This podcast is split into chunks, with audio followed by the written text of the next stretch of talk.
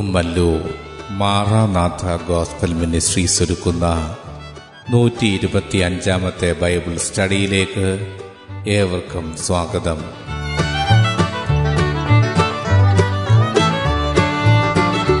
ശിഷ്യത്വം എന്ന വിഷയത്തിന്റെ മുപ്പത്തി അഞ്ചാം ഭാഗത്തെ ആസ്പദമാക്കി ശിഷ്യരാക്കുക എന്ന വിഷയത്തിന്റെ പത്തൊൻപതാം ഭാഗമാണ് നിങ്ങൾ കേൾക്കുവാൻ പോകുന്നത്.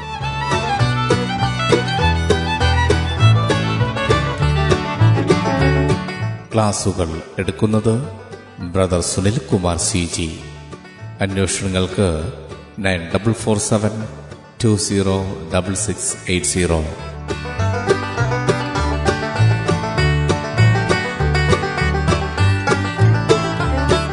ഈ ക്ലാസുകളുടെ വീഡിയോ യൂട്യൂബിലും ലഭ്യമാണ്.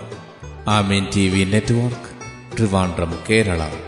Triple nine five nine seven five nine eight zero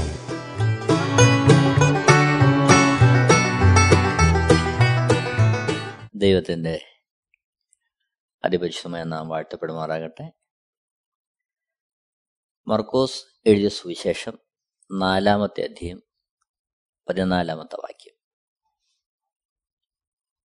വിതയ്ക്കുന്നവൻ വചനം വിതയ്ക്കുന്നു. ഈ വാക്യത്തോടുള്ള ബന്ധത്തിൽ. വചനം വിതയ്ക്കുന്നവർ എങ്ങനെയായിരിക്കണം എന്നുള്ളതാണ് നമ്മൾ ഇന്നിവിടെ ചിന്തിക്കാൻ ആഗ്രഹിക്കുന്നത്. മത്തായി സുവിശേഷം പതിമൂന്നാമത്തെ അധ്യയം അതിന്റെ എട്ടാമത്തെ വാക്യത്തിൽ വിതയ്ക്കുന്ന അനുഭവത്തെക്കുറിച്ച് യേശു പറയുമ്പോൾ നാല് മുതലുള്ള വാക്യങ്ങൾ വിതയുടെ ആ ഒരവസ്ഥകളെ കുറിച്ച് പറയുകയാണ്. അതിൽ എട്ടാമത്തെ വാക്യം മത്തായി സുവിശേഷം പതിമൂന്നാമത്തെ അധ്യായന്റെ എട്ടാമത്തെ വാക്യത്തിൽ മറ്റു ചിലത് നല്ല നിലത്ത് വീണു നൂറും അറുപതും മുപ്പതും മേനിയായി വിളഞ്ഞു. മത്തായി സുവിശേഷം പതിമൂന്നാമത്തെ അധ്യായം അതിന്റെ ഇരുപത്തിമൂന്നാമത്തെ വാക്യത്തിൽ അതിന്റെ വിശദീകരണം യേശുക്രിസ്തു തന്നെ നൽകുന്നുണ്ട്. നല്ല നിലത്ത് വിതയ്ക്കപ്പെട്ടതോ ഒരുത്തൻ വചനം കേട്ട് ഗ്രഹിക്കുന്നതാകുന്നു. അത് വിളഞ്ഞ് നൂറും അറുപതും മുപ്പതും മേനി നൽകുന്നു. അപ്പോൾ ഇവിടെ വചനം വിതയ്ക്കുന്നവർ എങ്ങനെയായിരിക്കണം?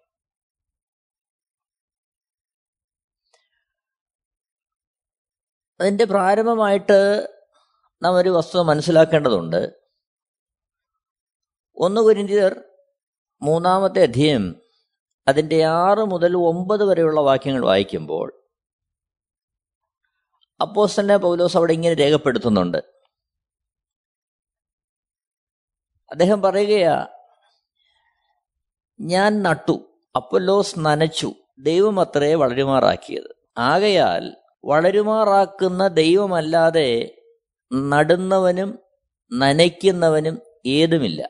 എട്ടാമത്തെ വാക്യത്തിൽ നടുന്നവനും നനയ്ക്കുന്നവനും ഒരുപോലെ ഓരോരുത്തന് താൻ താന്റെ അധ്വാനത്തിന് ഒത്തവണ്ണം കൂലി കിട്ടും. ഒമ്പതാമത്തെ വാക്യം ഞങ്ങൾ ദൈവത്തിന്റെ കൂട്ടുവേലക്കാർ നിങ്ങൾ ദൈവത്തിന്റെ കൃഷി ദൈവത്തിന്റെ ഗൃഹനിർമ്മാണം. അപ്പോൾ യേശുക്രിസ്തു മാനവലത്തിന്റെ പാപത്തിന്റെ മോചനത്തിനായി വീണ്ടെടുപ്പിനായി രക്ഷയ്ക്കായി അവിടുന്ന് മരിച്ചു അടക്കം ചെയ്യപ്പെട്ടു മൂന്നാം നാൾ ഉയർത്തെഴുന്നേറ്റു. ദൈവരാജ്യത്തിന്റെ സന്ദേശം അറിയിക്കുവാനുള്ള ഉത്തരവാദിത്വം തന്റെ ശിഷ്യന്മാരെ ഏൽപ്പിച്ചിട്ട് യേശു ഉയരങ്ങളിലേക്ക് കയറിപ്പോയി. അപ്പോൾ ശേഷം യേശുക്രിസ്തുവിന്റെ ശിഷ്യന്മാർ ദൈവരാജ്യത്തിന്റെ സുവിശേഷവുമായി അധ്വാനിക്കുകയാണ് അതിനുള്ള ബന്ധത്തിൽ അന്ന് മുതൽ ഇന്ന് വരെയും യേശുക്രിസ്തുവിന്റെ രണ്ടാമത്തെ വരവ് വരെയും ഈ സുവിശേഷം ഇങ്ങനെ ഘോഷിക്കപ്പെടും.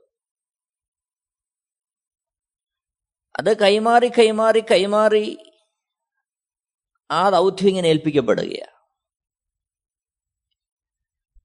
പക്ഷേ ഏത് കാലഘട്ടത്തിലും ഏതവസ്ഥയിലും ഒരുവൻ സുവിശേഷം അറിയിക്കുമ്പോൾ വചനം വിതയ്ക്കുമ്പോൾ ശിഷ്യരാക്കുവാൻ വേണ്ടി അവർ ഇറങ്ങി പുറപ്പെടുമ്പോൾ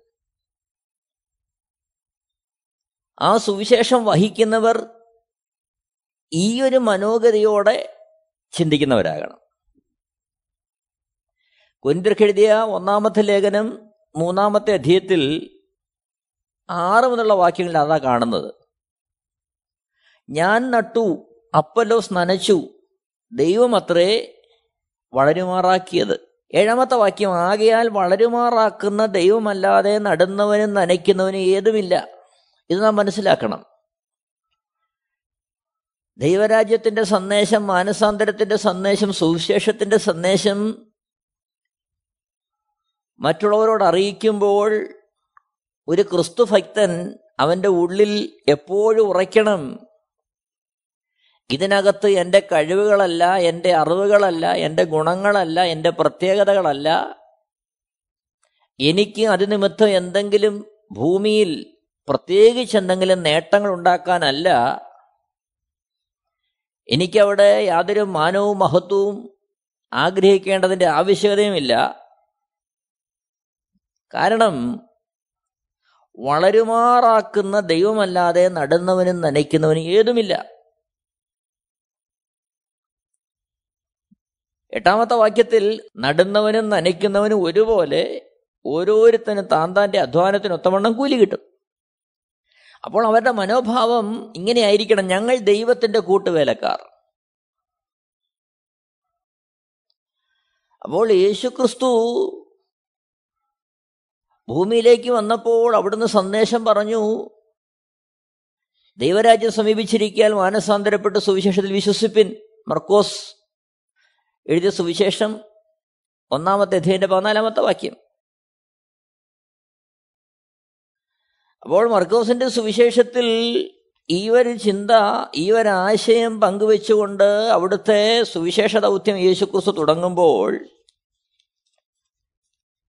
യേശുക്രിസ്തു ആരംഭിച്ച ആ ദൗത്യത്തിന്റെ സന്ദേശവാഹകരായി അതിന്റെ പൂർത്തീകരണത്തിലേക്ക് ആ സന്ദേശവുമായി ഓടുവാനുള്ള ദൗത്യമാണ് നമ്മെ ഓരോരുത്തരെ ഏൽപ്പിച്ചിരിക്കുന്നത്. മർക്കോസ് സുവിശേഷം ഒന്നാമത്തെ അധ്യയം പതിനാല് പതിനഞ്ച് വാക്യങ്ങൾ. അവിടെ നമ്മളിങ്ങനെ കാണുന്നു. യോഹന്നാൻ തടവിലായ ശേഷം യേശു ഗലീലയിൽ ചെന്നു ദൈവരാജ്യത്തിന്റെ സുവിശേഷം പ്രസംഗിച്ചു.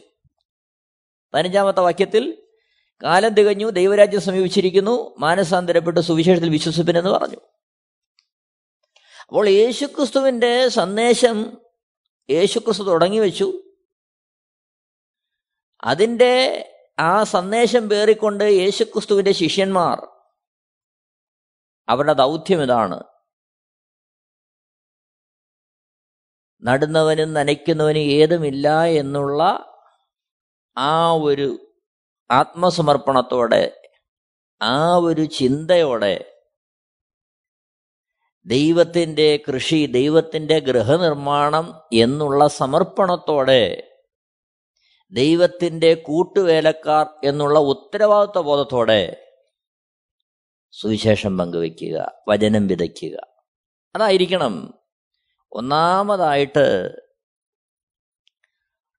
സന്ദേശവുമായി കടന്നു പോകുന്ന ഒരുവന്റെ ഹൃദയത്തെ ഭരിക്കേണ്ടെന്ന് ചിന്ത. മത്തായി സുവിശേഷം ഇരുപത്തിയെട്ടാമത്തെ അധ്യയം പതിനെട്ട് മുതൽ ഇരുപത് വരെയുള്ള വാക്യങ്ങൾ വായിക്കുമ്പോൾ യേശു അടുത്ത് ചെന്ന് സ്വർഗത്തിലും ഭൂമിയിലും സകല അധികാരവും എനിക്ക് നൽകപ്പെട്ടിരിക്കുന്നു. ആകയാൽ നിങ്ങൾ പുറപ്പെട്ട് പിതാവിന്റെയും പുത്രന്റെയും പരിശുദ്ധാത്മാവിന്റെയും നാമത്തിൽ സ്നാനം കഴിപ്പിച്ചും ഞാൻ നിങ്ങളോട് കൽപ്പിച്ചത് ഒക്കെയും പ്രമാണിപ്പാൻ തക്കവണ്ണം ഉപദേശിച്ചും കൊണ്ട് സകല ജാതികളെയും ശിഷ്യരാക്കിക്കൊള്ളുവിൻ. ഞാനോ ലോകാവസാനത്തോളം എല്ലാ നാളും നിങ്ങളോട് കൂടെ ഉണ്ട് എന്നരളി ചെയ്തു. അപ്പോൾ വചനം വിതയ്ക്കുവാൻ നിയോഗിക്കപ്പെട്ടിരിക്കുന്ന നാം ഓരോരുത്തരും അതിനാവശ്യമായ ശക്തി അതിനാവശ്യമായ ഊർജം അതിനാവശ്യമായ അറിവ് ഇത് പ്രാപിക്കേണ്ടത് ഭൂമിയിലും സ്വർഗത്തിലും സകല അധികാരവും നൽകപ്പെട്ടിരിക്കുന്നു എന്ന് അരുളി ചെയ്ത യേശുക്രിസ്തുവിൽ നിന്നാണ്. അപ്പോൾ ഒരു ശിഷ്യൻ വചനം വിതയ്ക്കുവാൻ തക്കവണ്ണം അവനെ ചലിപ്പിക്കുന്ന ചാലക ശക്തി യേശുക്രിസ്തുവ. സ്വർഗത്തിലും ഭൂമിയിലും സകല അധികാരവും ലഭിച്ചിരിക്കുന്ന യേശുക്രിസ്തുവ.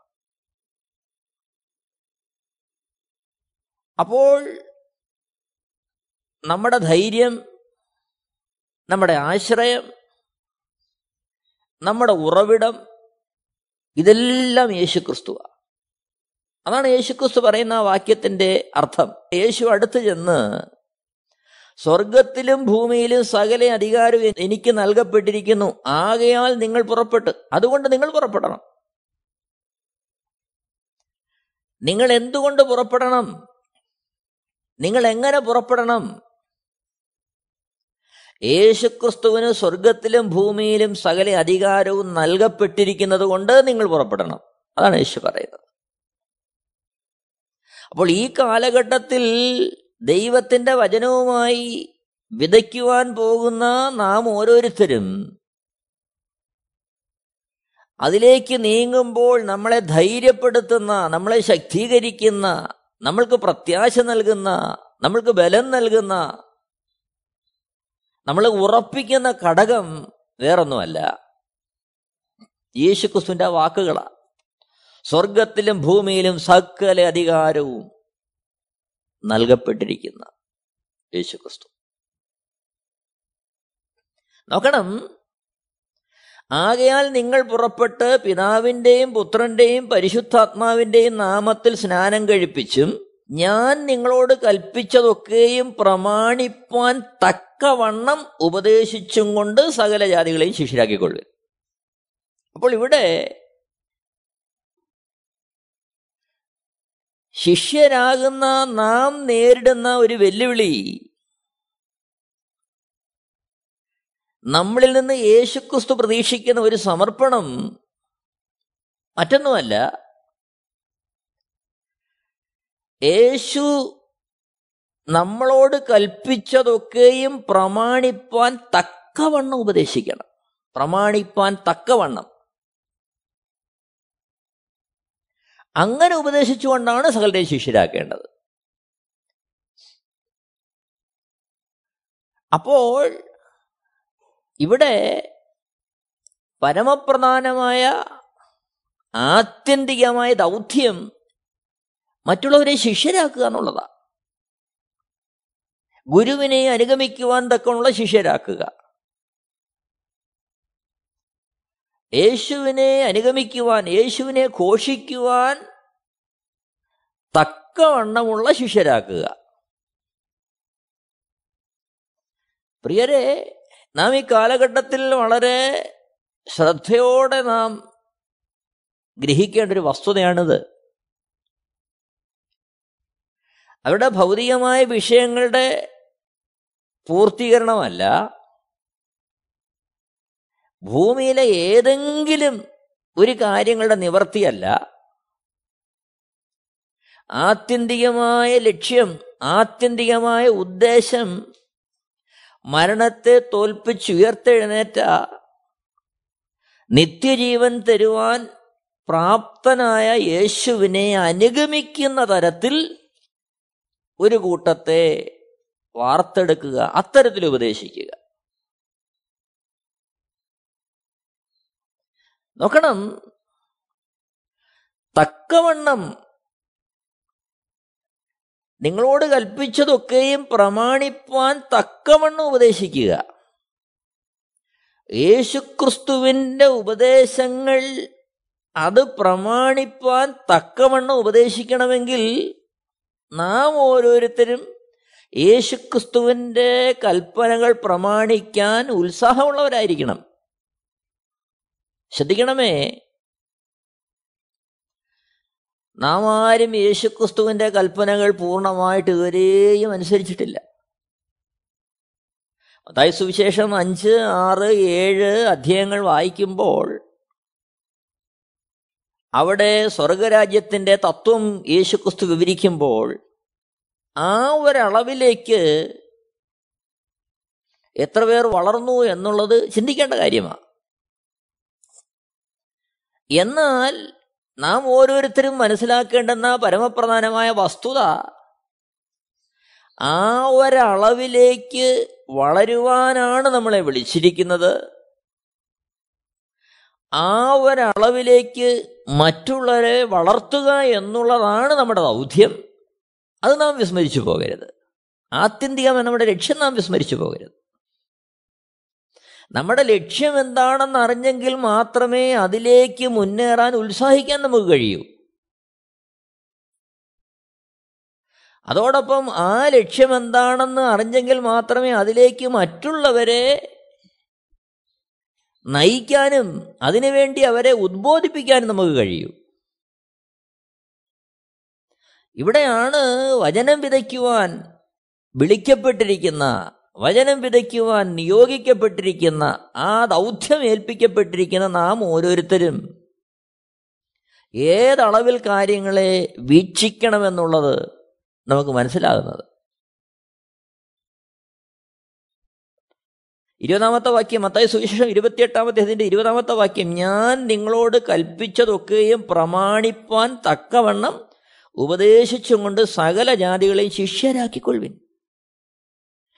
കേവലം ആവശ്യങ്ങൾക്ക് വേണ്ടി യേശുവിന്റെ അടുത്തേക്ക് വരുന്ന പ്രാർത്ഥിക്കുന്ന അല്ലെങ്കിൽ അതിനു വേണ്ടി ഉത്സാഹിക്കുന്ന ഒരു ജനത്തെ വാർത്തെടുക്കാനല്ല യേശുവിടെ പറയുന്നത്. മറിച്ച് ശിഷ്യരാക്കുന്ന അവസ്ഥയിലേക്ക് യേശുവിന്റെ ശിഷ്യരാകണമെന്നുള്ള സന്ദേശം പകരുന്ന അവസ്ഥയിലേക്ക് നാം മാറണം. ശിഷ്യൻ ആ ഗുരുവിനെ അനുഗമിക്കുന്നവൻ. ഗുരുവിനെ പോലെ ആകുന്നത് ശിഷ്യനു മതി എന്നുള്ള ആ ഒരാത്മസമർപ്പണത്തോടെ ഗുരു ജീവിച്ചതുപോലെ ജീവിക്കുവാൻ ഗുരുവിനെ അതേ അളവിൽ പിന്തുടരുവാൻ ഏതർത്ഥത്തിൽ ഗുരു വിളിച്ചിരിക്കുന്നുവോ അതേ അർത്ഥത്തിൽ അവിടുത്തെ മാർഗത്തെ പിൻപറ്റുവാൻ സമർപ്പിക്കപ്പെട്ട ശിഷ്യന്മാർ. ഒപ്പം യേശു അതിനോട് ചേർത്ത് പറയുക ഞാനോ ലോകാവസാനത്തോളം എല്ലാ നാളും നിങ്ങളോട് കൂടെ ഉണ്ടെന്ന് അരളി ചെയ്തു. നമ്മളെ ഉപദേശിക്കുവാൻ തർജനം ചെയ്യുവാൻ വഴി നടത്തുവാൻ സഹായിക്കുവാൻ അനേകരെ ശിഷ്യരാക്കുവാൻ നമുക്ക് മനസ്സുണ്ടെങ്കിൽ അതിലേക്ക് നമ്മളെ വാർത്തെടുക്കുവാൻ നിതാന്ത സഹചാരിയായി നമ്മോടൊപ്പം യേശുക്രിസ്തു ഉണ്ട് അവിടുന്ന് അത് അരളി ചെയ്യുകയാണ്. എന്നെ കേൾക്കുന്ന പ്രിയരെ വചനം വിതയ്ക്കുന്ന ഒരുവന്റെ ലക്ഷ്യം ലക്ഷ്യമിതായിരിക്കണം മറ്റുള്ളവരെ ശിഷ്യരാക്കുക. നാം ഈ കാലഘട്ടത്തിലേക്ക് നമ്മൾ നോക്കുമ്പോൾ നമുക്ക് മനസ്സിലാവും. പലപ്പോഴും നാം കേൾക്കുന്നത് ശിഷ്യത്വത്തിന്റെ സുവിശേഷമല്ല. നിങ്ങളുടെ രോഗം മാറണമെങ്കിൽ യേശുവിനെ വിശ്വസിച്ചാൽ മതി. നിങ്ങൾക്ക് സമാധാനമില്ലെങ്കിൽ യേശുവിനെ വിശ്വസിച്ചാൽ മതി. നിങ്ങൾക്ക് പ്രശ്നങ്ങളുണ്ടെങ്കിൽ മാറാൻ യേശുവിനെ വിശ്വസിച്ചാൽ മതി. നിങ്ങൾക്ക് നല്ല വിവാഹബന്ധം വേണമെങ്കിൽ കുഞ്ഞുങ്ങൾക്ക് നല്ല വിദ്യാഭ്യാസം വേണമെങ്കിൽ നല്ല ഭവനം വേണമെങ്കിൽ വാഹനം വേണമെങ്കിൽ ഇതിനൊക്കെ നിങ്ങൾ യേശുവിനെ വിശ്വസിച്ചാൽ മതി. പ്രിയരെ യേശു ഇതൊന്നും തരികയില്ല എന്നല്ല ഇവിടെ പറയുന്നതിന്റെ അർത്ഥം. അവിടുന്ന് മനസ്സലിഞ്ഞാൽ അവിടത്തേക്ക് ഇഷ്ടം തോന്നിയാൽ യേശുക്രിസ്തു ചെയ്യാൻ മതിയായവനാ. പക്ഷേ അതൊക്കെ പ്രാപിച്ചാലും നിത്യജീവനെ പ്രാപിച്ചില്ല എങ്കിൽ നാം ഇതൊന്നും നേടിയതുകൊണ്ട് യാതൊരു ഗുണവുമില്ല. അല്ലെങ്കിൽ കേവലം ഇതിലേക്കായിട്ട് മാത്രം ഒരു വ്യക്തിയോട് യേശുവിനെ പരിചയപ്പെടുത്തുന്നതിനും അർത്ഥമില്ല. യേശുവിനെ ഒരുവന് പരിചയപ്പെടുത്തുന്നതിന്റെ ആത്യന്തികമായ ഉദ്ദേശം ലക്ഷ്യം അവിടുത്തെ പിൻപറ്റുവാൻ അവിടുത്തെ ശിഷ്യനാകുവാൻ അവിടുത്തെ ശബ്ദം കേൾക്കുവാൻ അവിടുത്തെ ഇഷ്ടം ചെയ്യുവാൻ അവിടുത്തെ പോലെ ആകുവാൻ ഉത്സാഹിക്കുന്ന ഒരു അവസ്ഥയിലേക്ക് അവനെ കൊണ്ടുവരണം. പ്രിയരെ അതിനായിട്ട് ആദ്യം നാം അതിനുവേണ്ടി ഉത്സാഹിക്കുന്നവരായി തീരണം അതാണ് യേശുക്രിസ്തു നമ്മുടെ മുന്നിൽ വയ്ക്കുന്ന ഒരു വ്യവസ്ഥ. പ്രമാണിപ്പാൻ തക്കവണ്ണം ഉപദേശിച്ചും കൊണ്ട് ഈ വാക്യം വായിക്കുമ്പോൾ മത്തായ സുവിശേഷം ഇരുപത്തിയെട്ടാമത്തെ അധ്യയം പതിനെട്ട് മുതൽ ഇരുപത് വരെയുള്ള വാക്യങ്ങൾ വായിക്കുമ്പോൾ നമ്മൾ പലപ്പോഴും ചിന്തിക്കുന്നത് മറ്റുള്ളവർക്ക് വേണ്ടിയുള്ളൊരു സന്ദേശമാണ്. കാരണം സ്നാനമേൽക്കുക യേശുവിനെ വിശ്വസിക്കുക ഇതൊക്കെയാണ് നമ്മുടെ ഉള്ളിൽ വരുന്നത്. അതൊക്കെ ആവശ്യമാണ് അത് നാം പങ്കുവെക്കേണ്ടത് ആവശ്യമാണ് അതിലേക്ക് ജനത്തെ നയിക്കേണ്ടത് ആവശ്യമാണ് പക്ഷേ ഇരുപതാമത്തെ വാക്യത്തിൽ ആ ദൗത്യം യേശുക്രിസ്തു നമ്മളെ ഏൽപ്പിക്കുമ്പോൾ ഉപദേശിച്ചും കൊണ്ട് സകല ജാതികളെയും ശിഷ്യരാക്കിക്കൊള്ളുവനെന്ന് പറയുമ്പോൾ ആ ഉപദേശത്തിലേക്ക് ജനത്തെ നയിക്കുമ്പോൾ അവർ നോക്കുമ്പോൾ നമ്മളിൽ ആ ഉപദേശത്തിന് വേണ്ടി ഉത്സാഹിക്കുന്ന ഒരു ജീവിതം ആവശ്യമാണ്. ശ്രദ്ധിക്കണമേ തികഞ്ഞു എന്നല്ല. യേശു പറയുന്ന യേശുക്രിസ്തു പറഞ്ഞിരിക്കുന്ന കാര്യങ്ങളെല്ലാം അതേപടി അനുഷ്ഠിച്ചിട്ട് ലോകത്ത് സുവിശേഷം പറയാൻ വേണ്ടി പോകാമെന്ന് കരുതിയാൽ അത് ആർക്കും സാധ്യമാകത്തില്ല. എന്നാൽ എന്നെ യേശുക്രിസ്തു എന്തിനു വേണ്ടി വിളിച്ചു? എനിക്ക് വേണ്ടി യേശുക്രിസ്തു എന്താണ് ചെയ്തത്? യേശുക്രിസ്തു ആഗ്രഹിക്കുന്നത് എന്താണ്? അതറിഞ്ഞ് ആ അറിഞ്ഞ അറിവിൽ നിന്നുകൊണ്ട് പരിശുദ്ധാത്മാവിന്റെ ശബ്ദം കേട്ട് ലോകാവസാനത്തോളം കൂടെ ഇരിക്കാമെന്ന് അരളി ചെയ്ത നാഥന്റെ ആത്മാവിന്റെ സാന്നിധ്യം ഉൾത്തടത്തിൽ തിരിച്ചറിഞ്ഞ് അതിനുവേണ്ടി ചുവടുവെക്കുന്ന ഒരു മനസ്സാണ് യേശുക്രിസ്തു നമ്മളിൽ നിന്ന് പ്രതീക്ഷിക്കുന്നത്. ഇത് നാം ഒരു വെല്ലുവിളിയായിട്ട് ഏറ്റെടുത്തേ മതിയാവും. അവിടെയാണ് വചനം വിതയ്ക്കുവാൻ പുറപ്പെടുന്നവർ എങ്ങനെയായിരിക്കണം? അവരുടെ സമർപ്പണം എന്തായിരിക്കണം? ഒന്ന് തെസലോനി ഒന്നാമത്തെ അധ്യയം അഞ്ച് മുതൽ എട്ട് വരെയുള്ള വാക്യങ്ങൾ. അവിടെ അഞ്ചാമത്തെ വാക്യത്തിൽ അപ്പോസനെ പൗലോസ് ഇങ്ങനെ രേഖപ്പെടുത്തുകയാണ് ഞങ്ങളുടെ സുവിശേഷം വചനമായി മാത്രമല്ല ശക്തിയോടും പരിശുദ്ധാത്മാവോടും ബഹുനിശ്ചയത്തോടും കൂടെ ആയിരുന്നു നിങ്ങളുടെ അടുക്കൽ വന്നത്. നിങ്ങളുടെ നിമിത്തം ഞങ്ങൾ നിങ്ങളുടെ ഇടയിൽ എങ്ങനെ പെരുമാറിയിരുന്നു എന്ന് അറിയുന്നുവല്ലോ. ഇത് നാം വളരെ ശ്രദ്ധിക്കേണ്ടുന്ന ഒരു ദൈവവചനമാണ്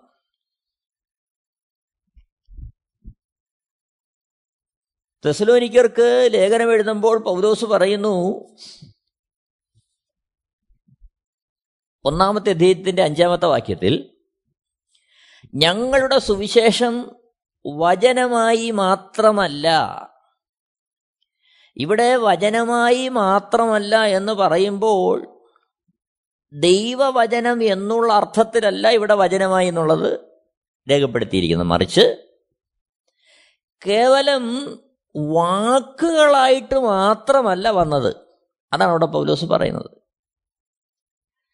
ചുരുക്കത്തിൽ ഞങ്ങൾ സുവിശേഷം കേവലം ചില ആശയങ്ങൾ പങ്കുവച്ചോ കേവലം ചില അറിവുകൾ പങ്കുവച്ചോ ചില ഉപദേശങ്ങൾ പങ്കുവച്ചോ പോകുന്ന രീതിയിലായിരുന്നില്ല. അതാണ് പൗലോസ് ഇവിടെ പറയുന്നത്. ഞങ്ങളുടെ സുവിശേഷം വചനമായി മാത്രമല്ല അതായത് കേവലം ചില വാക്കുകളായിട്ടല്ല അത് വന്നത്. മറിച്ചോ ശക്തിയോടും പരിശുദ്ധാത്മാവോടും ബഹുനിശ്ചയത്തോടും കൂടെ ആയിരുന്നു. അതായത് ഞങ്ങൾ നിങ്ങളോട് അറിയിച്ച ആ സുവിശേഷത്തിന് ഞങ്ങളെ ഒരുക്കിയെടുത്ത ഘടകം അല്ലെങ്കിൽ ഞങ്ങളെ അതിന് തയ്യാറാക്കിയ ഘടകം. അല്ലെങ്കിൽ ഞങ്ങളിൽ ആ സുവിശേഷം പങ്കുവെക്കുവാൻ തക്കവണ്ണം ഞങ്ങളിൽ ഉണ്ടായിരുന്ന ആ അടിസ്ഥാനം. അത് വേറൊന്നുമല്ല. ശക്തിയോടെ പരിശുദ്ധാത്മാവോടെ ബഹുനിശ്ചയത്തോടെ. ആയിരുന്നു നിങ്ങളുടെ അടുക്കൽ വന്നത്. അതിനോട് ചേർത്ത് പറയുക. ഞങ്ങൾ ശക്തിയോടെയും പരിശുദ്ധാത്മാവോടെയും ബഹുനിശ്ചയത്തോടെയും കൂടെ ആയിരുന്നു നിങ്ങളുടെ അടുക്കൽ വന്നത് എന്നുള്ളതിന്റെ അടയാളം എന്താ? നിങ്ങളുടെ നിമിത്തം ഞങ്ങൾ നിങ്ങളുടെ ഇടയിൽ എങ്ങനെ പെരുമാറിയിരുന്നു എന്ന് അറിയുന്നുവല്ലോ. ഇതാണ് അതിന്റെ കാര്യം. ശക്തിയോടെയും പരിശുദ്ധാത്മാവോടെയും ബഹുനിശ്ചയത്തോടും കൂടെ ആയിരുന്നു ഞങ്ങൾ വന്നത് എന്നതിന്റെ അടയാളം എന്തായിരുന്നു? നിങ്ങളുടെ നിമിത്തം ഞങ്ങൾ നിങ്ങളുടെ ഇടയിൽ എങ്ങനെ പെരുമാറിയിരുന്നു എന്നറിയുന്നുവല്ലോ. അതായത് തെസലോനിക്കരുടെ മധ്യത്തിൽ നടുവിൽ അപ്പോസ്തനായ പൗലോസിന്റെയും കൂട്ടു സഹോദരങ്ങളുടെയും പെരുമാറ്റം അവരുടെ ഇടപെടൽ അവരുടെ ജീവിതം അവരുടെ വാക്കുകൾ അത് വെളിപ്പെടുത്തി അത് പകർന്നു കൊടുത്തു. അത് മറ്റുള്ളവരിലേക്ക് ആ സന്ദേശത്തെ പകർന്നു. എന്ത് സന്ദേശം? പൗലൂസിന്റെയും കൂട്ടുകാരുടെയും ജീവിതത്തിന്റെ സന്ദേശം. അതായത് അവർ യേശുക്രിസ്തുവിന്റെ ശിഷ്യരാണ് എന്നുള്ള സന്ദേശം. വാക്കും ഭാഷണവും കൂടാതെ അവരുടെ പെരുമാറ്റത്തിലൂടെ തെസലോനിക്കർക്ക് പകർന്നു ലഭിച്ചു. അതായത് ജീവിതമാണ് സാക്ഷ്യമായി മാറുന്നത്. അതായത് പൗലോസിന്റെയും കൂട്ടു സഹോദരങ്ങളുടെയും ജീവിതം തെസലോനിക്കരുടെ മുമ്പിലേക്ക് വെളിപ്പെടുത്തുന്നു പറയുന്നു. പൗലോസും കൂട്ടുകാരും ആരാണ്? യേശുക്രിസ്തുവിന്റെ ശിഷ്യരാണ്. എന്നെ കേൾക്കുന്ന പ്രിയരെ വചനം വിതയ്ക്കുവാൻ അയക്കപ്പെട്ടിരിക്കുമ്പോൾ ശിഷ്യരാക്കുവാൻ ശിഷ്യന്മാരായ നമ്മളെ അയക്കുമ്പോൾ സമ്മതിക്കുന്നു നാം ആരും തികഞ്ഞവരല്ല പക്ഷേ ക്ഷമിക്കുവാൻ സഹിക്കുവാൻ പൊറുക്കുവാൻ വഹിക്കുവാൻ കരുതുവാൻ താങ്ങുവാൻ ക്ഷമ ചോദിക്കുവാൻ സ്നേഹിക്കുവാൻ ഒക്കെ ഉള്ള ആത്മാവിന്റെ ബലത്തോടെ വേണം നാം കടന്നു പോകേണ്ടത്. നമ്മുടെ ജീവിതത്തെ അതിനായിട്ടാണ് ദൈവം വിളിച്ചിരിക്കുന്നത്. ഒരു നിമിഷം നമുക്ക് നമ്മുടെ ജീവിതത്തെ ഒന്ന് തിരിഞ്ഞു നോക്കാം പ്രിയരെ. നമ്മുടെ ജീവിതത്തിന്റെ അവസ്ഥ എങ്ങനെയാ നമ്മളുടെ സുവിശേഷ ദൗത്യം എങ്ങനെയാണ് നാം ചെയ്യുന്നത്? ഒരു വേള നമ്മളിൽ എത്ര പേർ സുവിശേഷം അറിയിക്കുന്നുണ്ട്? നമ്മളെ വിളിച്ചിരിക്കുന്ന പരമപ്രധാനമായ ദൗത്യം ശിഷ്യരാക്കുക എന്നുള്ളതാണ്. അതാണ് ഒരു ശിഷ്യന്റെ ധർമ്മം. നമുക്ക് ഈ സന്ദേശത്തിന്റെ മുമ്പാകെ നമുക്ക് നമ്മളെ തന്നെ ഒന്ന് ശോധന ചെയ്യാം. നമുക്കൊരു തീരുമാനത്തിലേക്ക് വരാം. യേശുക്രിസ്തുവിന്റെ മുമ്പാകെ നമുക്ക് നമ്മളെ തന്നെ സമർപ്പിക്കാം. ദൈവനാമം ഒത്തുപെടട്ടെ എല്ലാവരെയും ദൈവം അനുഗ്രഹിക്കുമാറാകട്ടെ. ആമേ Amen T V network Christian internet channel സുവിശേഷീകരണത്തിന്റെ വ്യത്യസ്ത മുഖം തേടിയുള്ള യാത്ര YouTube and Facebook. Amen T V network Trivandrum Kerala. ഞങ്ങളുടെ വിലാസം Maranatha gospel ministries Marankuzhi Kummallur P O Kollam. ആറ് ഒൻപത് ഒന്ന് അഞ്ച് ഏഴ് മൂന്ന്. അന്വേഷണങ്ങൾക്ക് nine double four seven two zero double six eight zero.